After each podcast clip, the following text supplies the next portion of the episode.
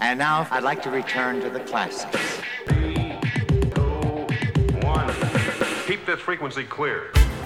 The Story Behind der Podcast. Die Geschichten hinter den Hits. Von ABBA über Maffei, Silbermond bis Zucchero. Mit Thomas Steinberg und Uwe Becker. Hi, this is Tina Turner. Da, da, da, Yeah, my house comes to life when I'm home. da, da, da. A little champagne, a little red wine here and there. It's like a piece of work that I have that's that I'm really proud of.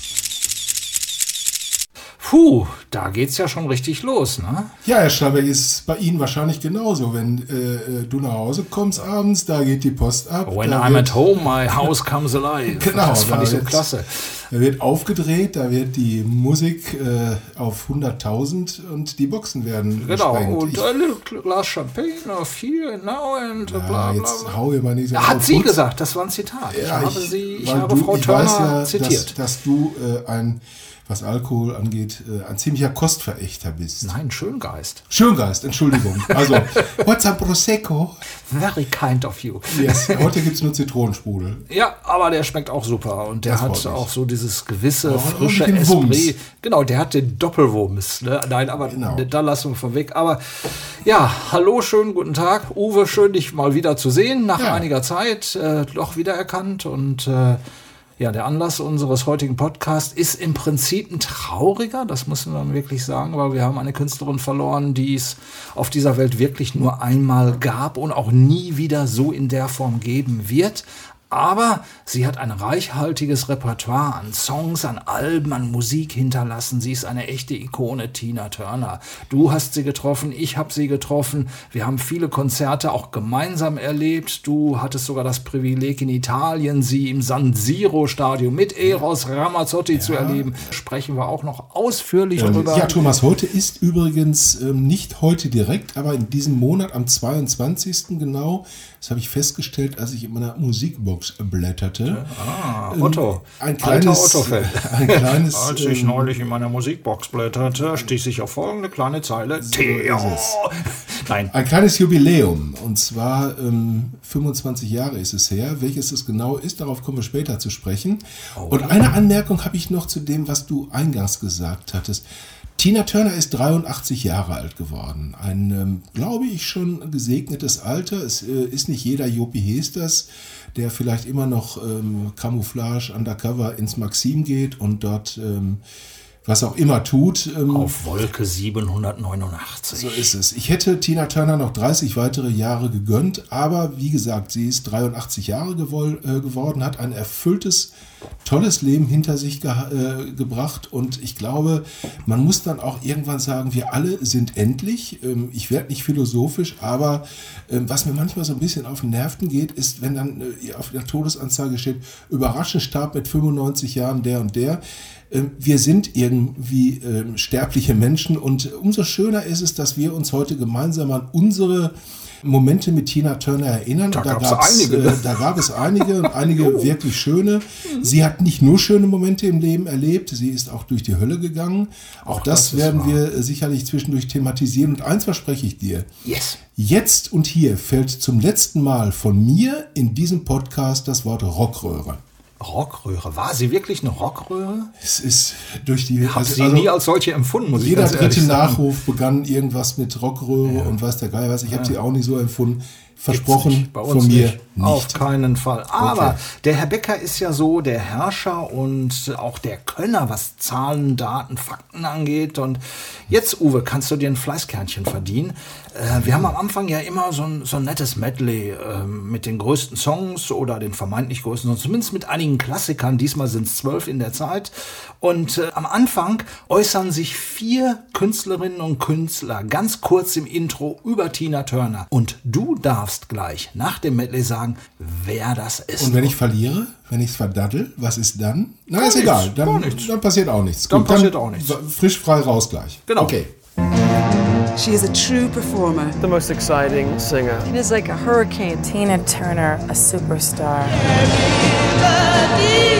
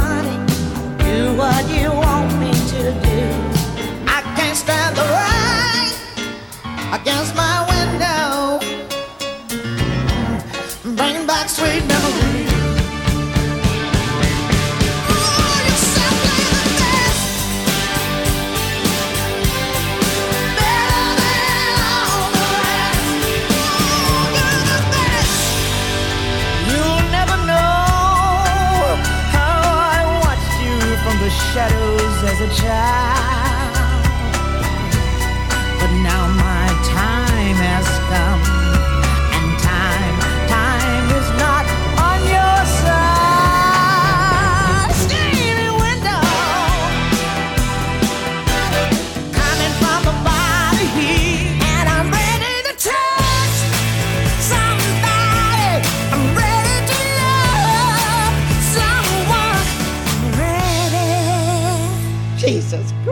Mean. I'm Ready hieß der allerletzte Song und das war auch der letzte, den sie wirklich aufgenommen hat für ihre letzte Compilation mit vielen, vielen Hits drauf.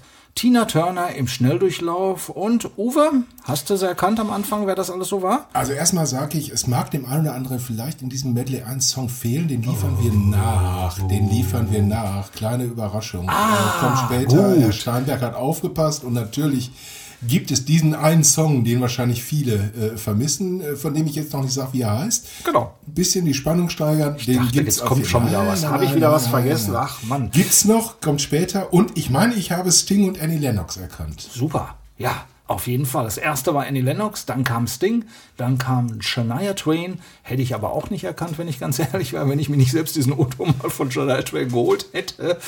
Und als letztes war Mariah Carey, die auch ein großer Fan ist, hört, hört. Und Sting, es gibt ein ganz bestimmtes Bekenntnis von Sting. I think I lost my virginity to listening to Tina Turner. You know, you never forget that kind of experience. River Deep Mountain High. What did I do? Ja, Sting verlor bei ihrem Song River Deep Mountain High, den haben wir vorhin auch gehört, nach eigenen Angaben sogar seine Unschuld. Und alles, was Tina Turner selbst dazu sagen konnte, oh mein Gott, was habe ich getan? Und für Cher, da gibt es auch überhaupt keinen Zweifel. Tina's like a hurricane or a tornado. She's like a force of nature. Tina Turner sei ein Hurricane oder ein Tornado, auf jeden Fall eine Naturgewalt, so Cher. Übrigens, Cher soll damals bei der Aufnahme von River Deep Mountain High angeblich auch im Chor gesungen haben. It was such a magic time. I don't remember that Cher was there, but I gotta tell you, it was 75 backing vocals. I think it might have been something that Cher might have done as a one off. Tina Turner erinnerte sich äh, sehr, sehr gern an diese alten magischen Zeiten damals, aber ob Cher bei River Deep wirklich mitgesungen hat, daran konnte sie sich beim besten Willen dann doch nicht mehr erinnern. Höchstens war Cher eine von 75 Chorstimmen, also damals wurde auch schon richtig mit viel Aufwand aufgenommen. Ja, also ich persönlich finde, dass ähm, Cher es absolut auf den Punkt gebracht hat. Tina Turner ist eine Naturgewalt und das liegt nicht nur an ihrer ähm, gigantischen Mähne, dieser Perücke, die ja zu ihrem Markenzeichen wurde. Was ich besonders bewundert habe an ihr war, egal ob auf der Bühne oder ähm, beim persönlichen Treffen, sie war immer gut gelaunt, immer hochprofessionell und auch auf der Bühne. Es gibt ja Künstler, die durchaus eine markante, unverwechselbare, tolle Stimme haben, die aber auf der Bühne dann teilweise doch ein bisschen sich hätten länger ausruhen sollen vorher. Ich nenne mal Rod Stewart, äh, den ich auch zwei, drei Mal erlebt habe, da hätte er besser zu Hause bleiben sollen. Aber Tina Turner immer auf den Punkt, immer äh, äh, klasse. Und äh, das mag natürlich auch daran äh, gelegen haben, dass sie schon äh, recht früh angefangen hat und vielleicht diese Professionalität sich über die Jahrzehnte erhalten hat. Denn es ging mit 14 Jahren los. Da war dieses kleine Mädchen namens Anna Mae Bullock ähm, aus Tennessee, Anfang der 40er Jahre war das, äh, dass damals bereits die ganze Nachbarschaft mit ihrem Gesang unterhielt, in mehreren Chören zugange war. Und aus diesem äh, kleinen Kind wurde dann ähm, nicht zuletzt durch die Hilfe eines nicht unbekannten Herrn ähm, der Weltstar Tina Turner. Genau, und dieser nicht ganz unbekannte Herr war natürlich ihr Entdecker und spätere Ehemann Ike Turner. Und sie waren damals sowas von angesagt mit ihrer Icon Tina Turner Show. Zunächst in den USA, anschließend aber auch in Australien und in Europa. Da waren sie überall auf Tour. Und äh, hier war es natürlich wieder der von Phil Spector produzierte Song River Deep Mountain High, der die Icon Tina Turner Revue 1966 richtig bekannt machen sollte. Und über ihre turbulente Ehe, wir müssen da jetzt nicht so tief drauf eingehen, mit dem Ende 2007 verstorbenen Ike Turner, da ist wahnsinnig viel geschrieben und spekuliert worden.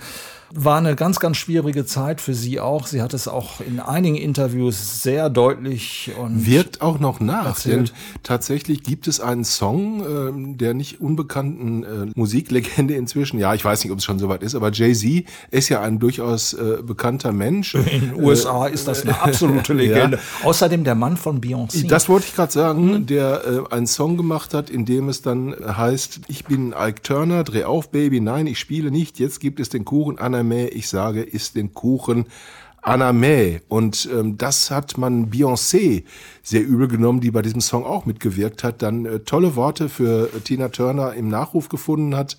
Und diese Geschichte spielt einfach auf eine Szenerie an. Ähm, da gab es eine Autogrammstunde und also sie saßen im Restaurant und dann wollte man ein Autogramm von Tina, aber nicht von Ike. Und daraufhin hat er ihr den Kuchen ins Gesicht geschoben. Ähm, nur eine kleine Szene und äh, schrie dann, isst den Kuchen, Anna May. Das ist nur eine kleine Szene aus dieser Ehe, die wirklich Mhm. alles andere als harmonisch gewesen ist. Und damit wollen wir es auch bewenden lassen. Tina Turner hat den Absprung geschafft Genau, Mitte aus dieser 70er Ehe. Jahre, und richtig. Beyoncé sollte sich vielleicht mit Lobeshymnen zurückhalten, denn solche Songs macht man meiner Ansicht nach eigentlich nicht. So. Mhm. Mitte der 70er konnte sie sich endlich loseisen von Ike Turner. Anschließend hatte sie allerdings als Solokünstlerin eine lange Durststrecke durchzumachen. Ich erinnere mich noch sehr, sehr gut. Und zwar an den November 1983 in der Zeche in Bochum. Eine Bekannte damals äh, war die Geschäftsführerin, Helga Schopp hieß sie. Und das Konzert, das war noch nicht mal ausverkauft, aber damals war die Zeche The Place to Be und Tina Turner kam. Und Tina Turner war sowas von authentisch, da schwärmt die gute Helga, die jetzt oben an der Nordsee wohnt, bis heute, wie sie mit ihr zusammen zu Abend gegessen hat, kurz vor der Show, wie natürlich sie war, ja, ein paar Monate später, da wurde sie dann auf einmal dieser Weltstar. Und ich habe mich noch mal rückvergewissert, im äh, November 1983, wer da alles in der Zeche aufgetreten ist. Jetzt ist Staunen angesagt. Chris Rea, Level 42, Public Images Ltd., Jack Bruce Band, Ludwig Hirsch, Uriah Heep, Mitch Ryder, Tina Turner, Ulla Meinecke, Curtis Blow, Paul Young, Heinz-Rudolf Kunze und Nina Hagen. Die waren alle in einem jemanden, Monat. Thomas. Ja, wer war denn du da noch? jemanden an, den ich da gesehen habe. Einen Menschen, den man auch an seiner markanten Stimme erkennt. Das war nämlich Chris Norman. Chris Norman Der ist auch in der Zeche aufgetreten. Ja, aber vielleicht im November. Vielleicht war es 82. Das kann sein, ja. Ich wollte, nein, du vergisst natürlich nie jemanden. Aber ich wollte Nee, nur sagen, ich habe aber nachgeschaut. auch ein besonderes Erlebnis, als Mhm. ich meine Karte kaufte an der Abendkasse, hieß es, äh, der Herr Norman möchte gerne noch eine Flasche Whisky. Und äh, wie sich später auf der Bühne zeigte, hat er die auch geleert. Es war ein toller Abend trotzdem. Er hat ein super Konzert abgeliefert, stimmlich äh, hervorragend, aber ähm, ja, musste sich vorher ein bisschen in Stimmung bringen. Genau. Ihr neuer Manager damals, der von Tina Turner, nicht der von Chris Norman, hieß Roger Davis. Und der hatte sie kurz bevor sie auch in der Zeche aufgetreten ist, im Jahr davor, mit zwei britischen Musikern und Soundtüflern in Kontakt gebracht. Und die sollten anschließend ihre am Boden liegende Karriere wieder so richtig in Schwung bringen. Es waren Ian Craig Marsh und Martin Ware von der erfolgreichen Band Heaven 17. Tina Turner hatte als Gastsängerin bei ihrem Projekt British Electric Foundation mitgewirkt und kannte, man höre und staune, eben keine Synthesizer. It looked like X-ray machine, and sound is coming out, and you're singing to it. And I'm thinking, I don't know how this is happening, but never mind. It sounds good. Ja, die Dinger kamen ihr vor wie Röntgengeräte, aber es hat ihr gefallen und ähm, Dann gab es halt Tina Turners Fassung des Temptations-Klassikers Ball of Confusion, die hat es in sich.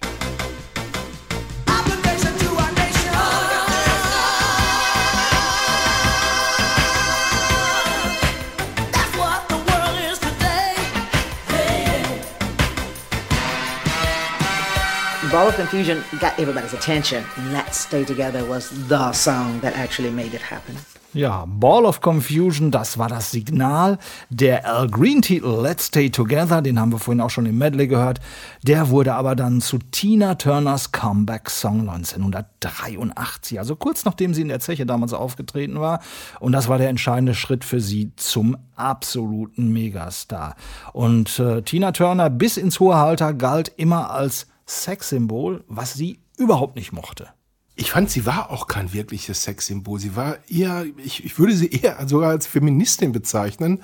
Eine Frau, die tatsächlich auch viel für die Rechte ihrer Geschlechtsgenossinnen, sage ich jetzt mal etwas despektierlich, getan hat und äh, die einfach sich so gab, wie sie war. Und wenn sie sexy war, dann war das halt so. Aber sie hat damit äh, vielleicht auch ein bisschen gespielt, aber das war nicht äh, die Tina Turner, die eigentlich ähm, so rüberkommen wollte, sondern ähm, diese Frau hatte hauptsächlich ihre Stimme überzeugt. Und ich glaube, wenn sie die ganze Zeit im geschlossenen, ähm, was weiß ich, Hosenanzug aufgetreten wäre, äh, wäre sie trotzdem ähm, ein äh, erfolgreicher Megastar geworden. Ja, ein gutes Stichwort, Uwe. Ihr Style, denn Tina Turner hatte einen ganz bestimmten Stil. I knew a very long time ago that when I became an older woman, Ich wusste schon vor sehr langer Zeit, wenn ich mal älter bin, will ich auf keinen Fall wie eine ältere Frau ausschauen. Was also war zu tun? Mit der Mode gehen, zumindest bis zu einem gewissen Grad. Ich achtete auf meine Figur und darauf, wie ich mich kleidete. Nicht, weil ich ein Star war. Nein, ich wollte immer schlank sein und so attraktiv wie möglich. I wanted to always be as attractive as I possibly could be. Auf der Bühne versuchte sie übrigens auch, keineswegs sexy zu wirken oder irgendjemand anzumachen. Alles, was sie wollte, du hast es eben auch schon in Auszügen sehr, sehr treffend äh, genannt, war eine gute Vorstellung abliefern und jeder im Publikum sollte sich während ihres Konzerts auch wohlfühlen und das war halt Tina Turner. Ich muss dir dezent widersprechen. Ich Oh. habe einen Auftritt von ihr Echt? erlebt und da Ah. sind wir gleich bei meinem kleinen Jubiläum. Ähm, da hat sie einen Sänger doch durchaus, ich sag mal, angeschmachtet.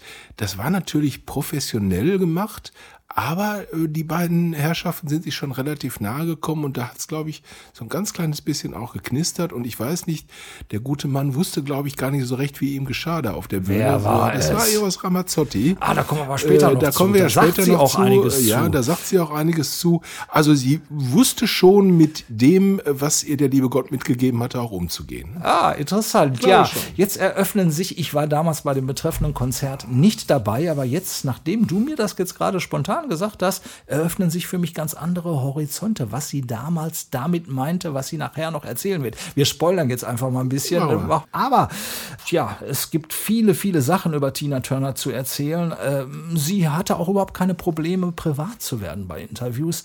Beispielsweise auch was ihre Ernährung anbetrifft und auch ihre Schlafgewohnheiten. What I decided to do was Was ich beschlossen habe zu tun, war, das zu essen, was ich wollte.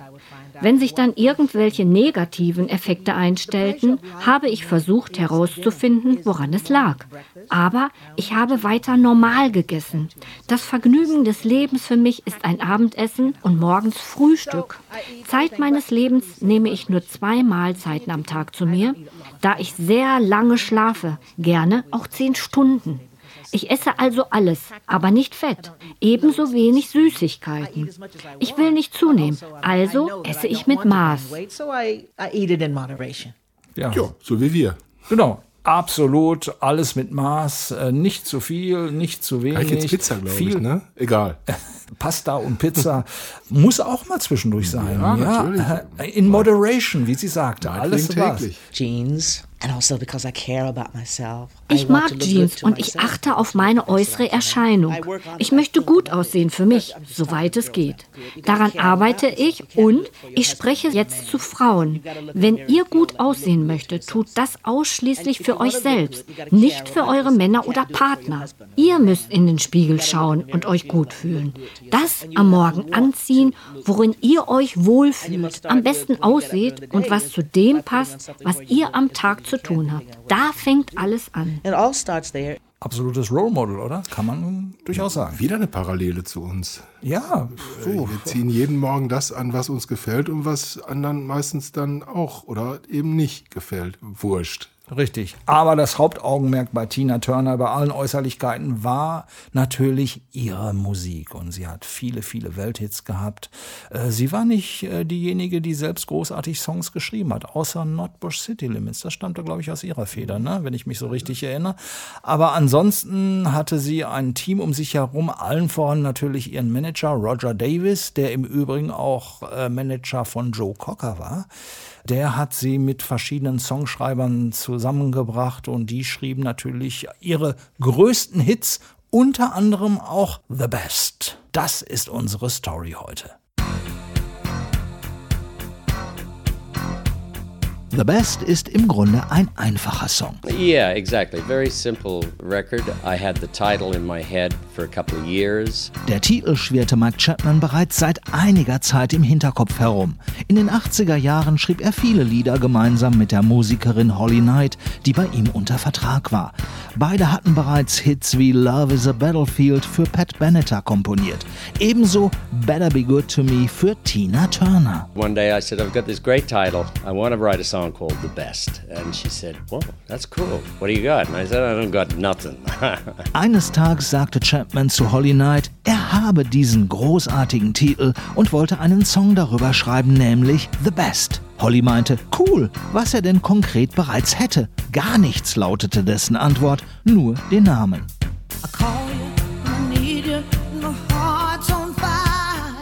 Mehr als anderthalb Jahre hatte Chapman The Best bereits mit sich herumgeschleppt. Immer wieder versuchte er, einen Refrain dafür zu finden.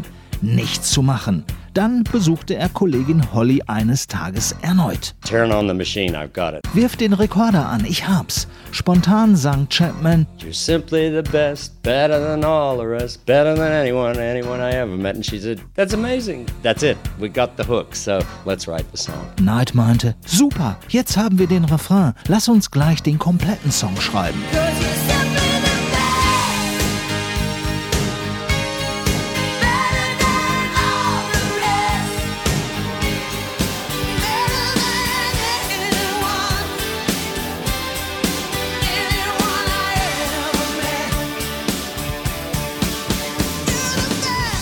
Zuerst nahm Bonnie Tyler The Best 1988 auf, in Norwegen und Portugal immerhin ein Top-10-Hit. Ein Jahr später folgte Tina Turner mit riesigem Erfolg. The Best wurde zu ihrer persönlichen Hymne.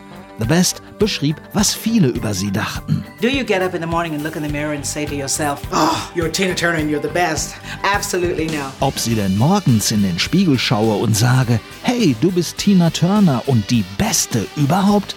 Nein, absolut nicht.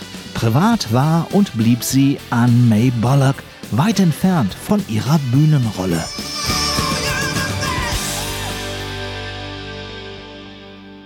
Die gute Anna May Bullock, der wir gerade so einfach mal so einen kleinen Buchstaben geklaut haben im Vornamen. ja, Aber du hast ja ein E statt einem A gegeben. Möchtest du ein E kaufen? soll's? Genau, genau. Genau. Genau. Nein, also Tina Turner ähm, ist äh, mit diesem Song natürlich, ähm, ja, ich sag mal, der hat sie wirklich legendär gemacht und der passt ja na- auch ganz wunderbar zu ihr und passt auch zu dem Mann, den sie wahrscheinlich auch im Kopf hatte, als sie diesen Song gesungen hat, Erwin Bach, der Mann, der einst ihr ähm, Produzent äh, bei der Plattenfirma gewesen ist und der dann zur Liebe ihres Lebens geworden ist der sie uns entführt hat nach Küssnacht, äh, Thomas Küssnacht, Ja. äh, woher Aus- kennen wir aus- Küssnacht? Äh, in Küstnacht, da war es doch was. Äh, da, Mhm. da war was mit, mit, mit Willem Tell, So ist ich, es. Ne? Durch diese hohle Gasse Das wird er kam, brausen. äh, Es führt kein genau. anderer Weg nach Fleppenhausen. Genau, äh, durch diese hohle Gasse hat er dann Tina Turner nach Küslacht äh, geschleppt, wo sie dann auch bis zu ihrem Lebensende äh, gewohnt hat. Aber immerhin, man muss auch zu seinen Gunsten sagen, er hat sie auch nach Köln gelockt. Da hat sie nämlich einige Jahre sehr gerne auch gelebt. Ja. Und Köln war immer was ganz Besonderes für Tina Turner. I've always loved Europe. It was just something special. Maybe it's because Ich habe Europa immer geliebt. Vielleicht, weil es das totale Gegenteil von Amerika ist. Ich habe in verschiedenen Ländern gelebt. Ja, es gibt eine starke Zuneigung zu Europa und zu Köln. Als ich nach meinem Umzug dorthin zum ersten Mal wieder kam, wurde ich ganz emotional. Es gab da eine Brücke, die gebaut wurde, als ich Köln verließ. Die war nun fertig. Und ich dachte nur, oh mein Köln, meine kleine Stadt. Ich habe sie vermisst. Ich kehre dorthin manchmal zurück, weil ich da immer noch Freunde habe. Und ich komme immer gerne. I go back. I have friends there now. I'm happy to go back. Thomas, es war, äh, ich hoffe, es war nicht die Hohenzollernbrücke, so lange war sie ja nicht weg, die liebe Tina. Oha. Ähm, mein Der Herr Becker hat immer einen kleinen Spruch auf den Lippen. Das lieben wir an ihm so. meine, meine erste Begegnung, meine persönliche Begegnung mit Tina Turner war übrigens äh, in einer Stadt, auf die wir gleich in anderem Zusammenhang nochmal kommen. Das war Antwerpen. Ähm, da hatte mich ein Konzertveranstalter, nicht nur mich, sondern auch andere hingelockt, ein äh, Dortmunder Konzertveranstalter, ähm, der uns ein Interview versprochen hatte mit Tina Turner. Und dann sind wir ähm, gemeinsam mit einem äh, VW-Bus ähm, nach äh, Antwerpen gefahren wurden, äh, gefahren worden. Und in Antwerpen stellte sich heraus, dass keiner, aber auch wirklich keiner wusste, dass Tina Turner heute Interviews geben würde. Es war ganz im Gegenteil so. Es war eine PR-Geschichte. Ähm, man konnte, äh, es gab zehn ausgewählte Fans, die sich mit Tina Turner fotografieren lassen konnten. Es gab eine kleine Probe ihrer Band, der wir auch beiwohnen durften. Was es nicht gab, war ein Interview. Aber was es für mich gab, war ein Foto, bei dem ich Tina Turner im Arm halte und das ich hoffentlich in meiner Grabbelkiste, nein, in meiner Musikbox, in der ich ja schon geblättert habe, wiederfinden werde. Und da ist nicht Theo drin. Äh, da ist nicht Theo drin, da, Da müsste Tina Tina, irgendwo Tina drin, drin sein. Und wenn ich Ja, es finde, ich versprochen, werden wir es natürlich auf unserer ähm, Homepage äh, veröffentlichen und äh, auf Facebook und so weiter und so fort. Es war ein schönes Gefühl. Ich kann mich erinnern, sie roch unglaublich gut und auch diese Perücke, die sie natürlich aufhatte, die roch auch irgendwie ganz, ganz toll. ich Ah, weiß nicht, verstehe. woran das, das sind meine Erinnerungen. Und wir kommen jetzt nochmal auf Antwerpen zu sprechen, weil wir sind ja auch große Fans von Antwerpen, weil wir häufiger zur Night of the Proms da gewesen sind und uns Richtig. die Premiere angeguckt haben. Und Genau. Tina Turner verbindet ja auch mit einem der großen Macher der Night of the Proms etwas. Auf den kommen wir jetzt. Genau, das ist nämlich John Miles. Und John Miles, der war nicht nur der Chef der Electric Band bei der Night of the Proms und später auch gefeierter Solostar. Nein, er war auch der musikalische Direktor bei Tina Turner in der Band und zwar für ihre Tourneen der letzten gesammelten 30, 40 Jahre. Und zu ihm hatte sie auch ein ganz besonderes Verhältnis. John, he came as a pianist. and then he John moved kam als Pianist und wechselte später zur Gitarre. Als er kam, war er recht ruhig. Er spielt gut Piano, aber wenn er an der Gitarre ist, gibt es Momente auf der Bühne, wo du einfach nur sagen möchtest, Jesus Christ, I mean, some of Oh mein Gott. Ich meine, einige seiner Soli hauen dich einfach um. John hat einen Sound, der sich von anderen stark unterscheidet. Es gibt viele gute Gitarristen. Doch mit welcher Seele er spielt und was dabei herauskommt, ist manchmal so überraschend. John Miles. Ähm, Ich habe ihn am Klavier, muss ich ganz ehrlich sagen, am Piano auch sehr gemocht. Ähm, Ich fand ihn fantastisch. Da schließe ich mich gerne an. Äh, Und äh, Music ist ja auch nun ein Stück, das sehr viel vom Piano und von Pianospiel von John Miles lebt. Aber auch äh, Tina Turner hatte ihre tollen Momente mit ihm, wie viele andere Künstler auch. Jetzt kommt übrigens noch ein ganz toller Moment. So ist weil es. Jetzt kommen wir nämlich zu dem Mann, den du schon so einige Male gespoilert hast. Und da gibt es auch eine wunderbare Geschichte zu. Uwe, bitte jetzt von Antwerpen nach Mailand. So ist es. Und äh, auf ins San Siro Stadion. Diesmal nicht zum Fußball, sondern zu einem Abend mit Eros Ramazzotti. Ähm, wir sind ähm, auch mit einigen Journalisten da gewesen, weil Eros Ramazzotti nach Dortmund kommen äh, wollte und sollte. Und wir haben uns dieses Konzert angeschaut. Es hieß Eros and Friends, äh, glaube ich. Äh, Also äh, wer die Friends sein sollten, war eine Überraschung. Und dann kam eben dieser fantastische Moment bei Cose della Vita, als Tina Turner die Showtreppe runterstieg und äh, zu singen begann. Und sie hat alles an die Wand gesungen, glaube ich, was bis dahin im San Siro aufgetreten ist, inklusive Eros Ramazzotti. Es war einfach, und ich sage es wirklich nicht so oft, aber es war ein absoluter Gänsehautmoment. Wer möchte, kann sich das Ganze nochmal auf YouTube angucken. Das war übrigens am 22. Mai. 22. Mai im Jahre 1998. Das heißt, es jährt sich zum 25. Mal. Und besonders gut in Erinnerung geblieben ist mir die Rückfahrt vom San Siro Stadion. Da hatten wir einen Busfahrer, der in vielen Städten der Welt wahrscheinlich unterwegs war, aber offenbar noch nie in Mailand. Der hat sich sowas von verfahren. Irgendwann hat einer den Fehler gemacht und hat darüber angefangen zu lästern und zu lachen. Und dann ist dieser Mann völlig ausgetiltet. Also wir saßen im Bus mit, äh, mit dem Konzertveranstalter. Ich glaube, es war Marek Lieberberg oder Marcel Abraham. Ich weiß es nicht mehr. Und irgendeiner machte einen Witz. Und dann hat der Junge tatsächlich, ähm, nachdem er das Hotel, eins der Hotels, das er anfangen musste, endlich gefunden hatte, war er so überdreht, dass er tatsächlich ähm, die äh, Absperrungen umgebrettert hat, die Leute mehr oder weniger rausgeschmissen hat. Und wir haben dann auf dem nächsten, zum nächsten, auf dem Weg zum nächsten Hotel tunlichst unsere Klappe gehalten, damit es nicht noch zu einem Amoklauf kommt. Das war äh, meine Erinnerung an San Siro, aber natürlich vor allen Dingen Tina Turner in einem vollen San Siro Stadion, äh, Stadion mit äh, Eros Ramazzotti. Das war schon äh, etwas, was man sein Leben lang nicht vergisst. Ja, und das war natürlich auch ein Song, den die beiden zusammen gesungen haben, der ihr sehr, sehr am Herzen lag. I was in Germany. Ich lebte in Deutschland, als ich das zum ersten Mal hörte.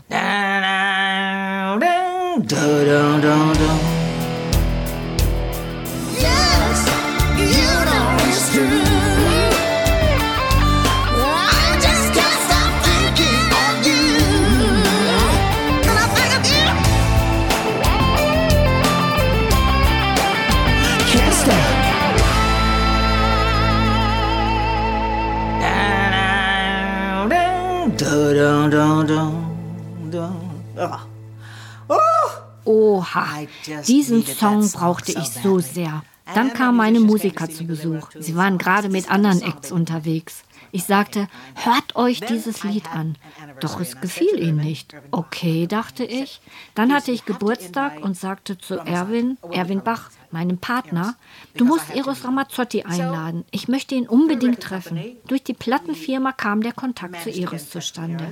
Er kam mit seiner damaligen Frau Michelle und einer riesigen Entourage, inklusive Manager und seinen Anwälten. Es war ein richtiger Auflauf und so lustig. Eros war sowas von niedlich damals. Und ist er heute noch, aber damals noch niedlicher. Und ich fühlte mich etwas wie ein Fan, ein ganz klein wenig.